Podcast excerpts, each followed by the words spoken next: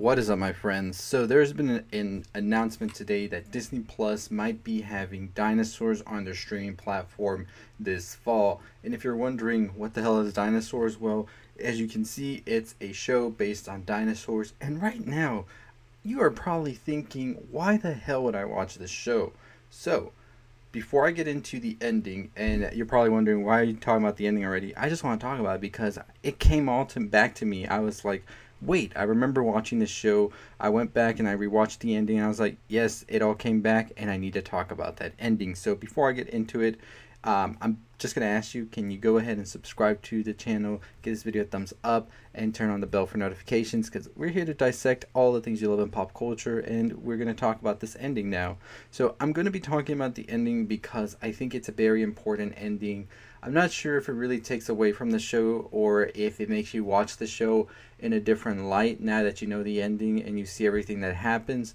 But I'm just going to go ahead and get to it because I think it is definitely the most depressing ending of any TV show, maybe even movie out there. And it really hits home about what's going on with us as a society. And I am going to get deep into it sort of. So the show basically follows a family of dinosaurs, and the family of dinosaurs go through different things in their life. And I'll probably make a video talking about all these these different issues that this raises, and it's sort of like BoJack Horseman in a way, where you have these very serious issues that are presented to you with non-humans. So it's kind of easier to get to them, but once you look back and realize what they were talking about, you realize how deep they get with it, just like BoJack Horseman does.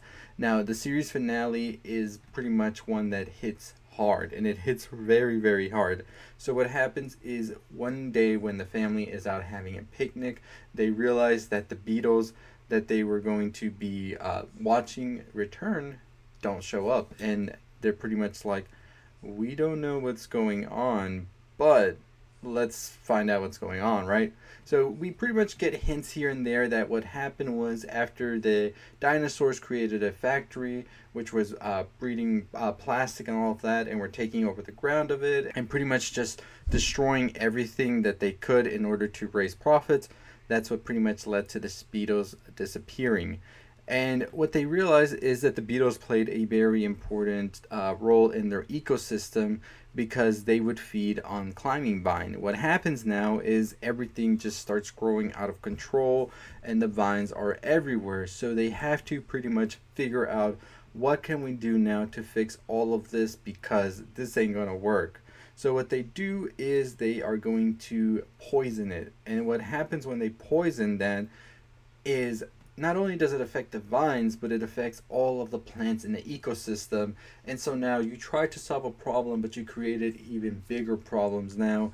And now they have to figure out what can they do next. And so with dying plants, the only logical thing that they can think to do is to pretty much create rain. Now these are dinosaurs, but they are also smart. So they pretty much are like, we have to create rain clouds that come up with that. But there's no way for them to actually create rain clouds. So what they decide to do is to make rain clouds by dropping bombs into the volcanoes around the planet. Now, I'm already thinking this is not going to go anywhere like good, right? Nah, it don't. Because what happens is that the clouds actually bring in snow and we see a cooling start to happen and pretty much everything freezes and welcome to the ice age, right?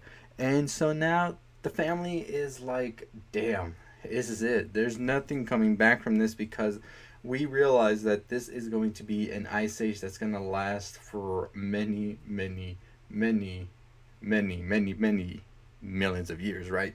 So it's just a very depressing ending when it gets to it because I mean, dinosaurs, of course, you know, lived in extreme heat um, environments. So an ice age ain't gonna do it. It's gonna be good for the saber tooths and the mammoths that will come millions of years later, but not for the dinosaurs.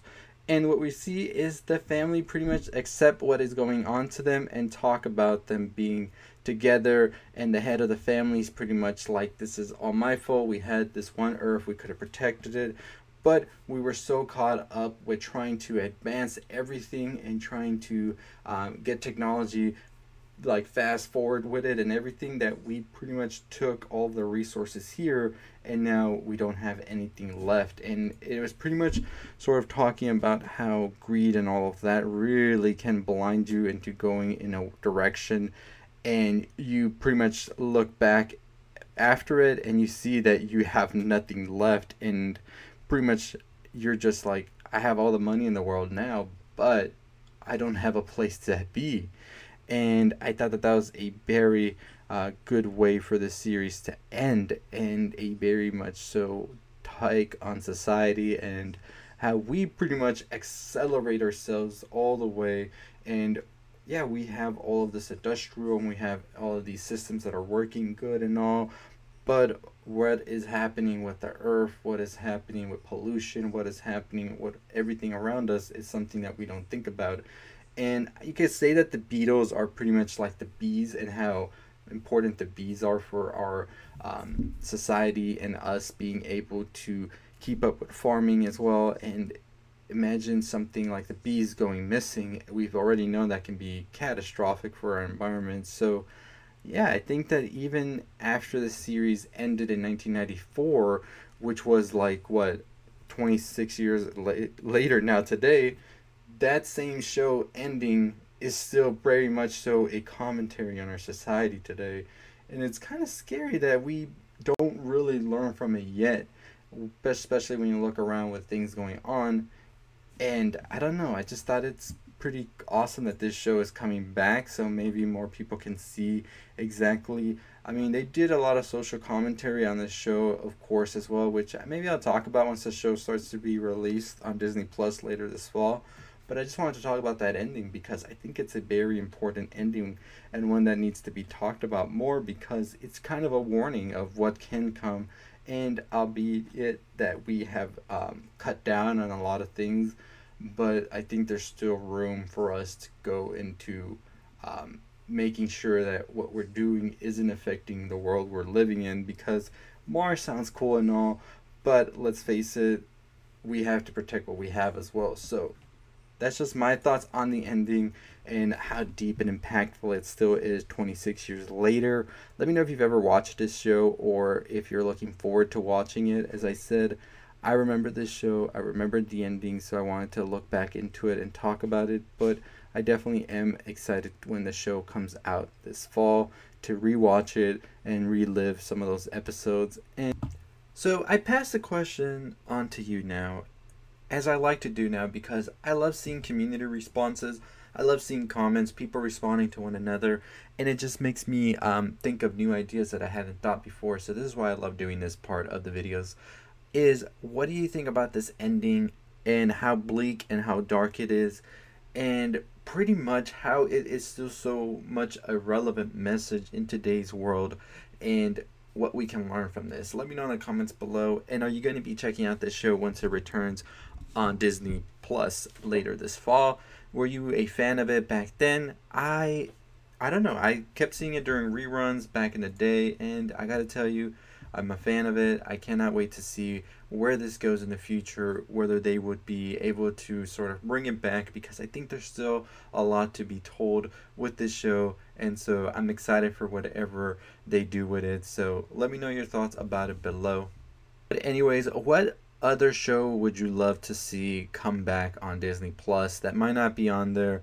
Um, it can be a show from the past. It can be a show like from the 80s, the 70s, even like 2000s. It doesn't have to be that old. Let me know in the comments below what you like to see. I'm going to be making a video of some stuff that I would want to see on Disney Plus that I haven't seen be on there yet. And I think I'll release that video sometime this week. Anyways, make sure you tune in because I'm going to be having a video on the order coming up tonight maybe and then I'll also have a video on Dark by tomorrow before the premieres of those shows.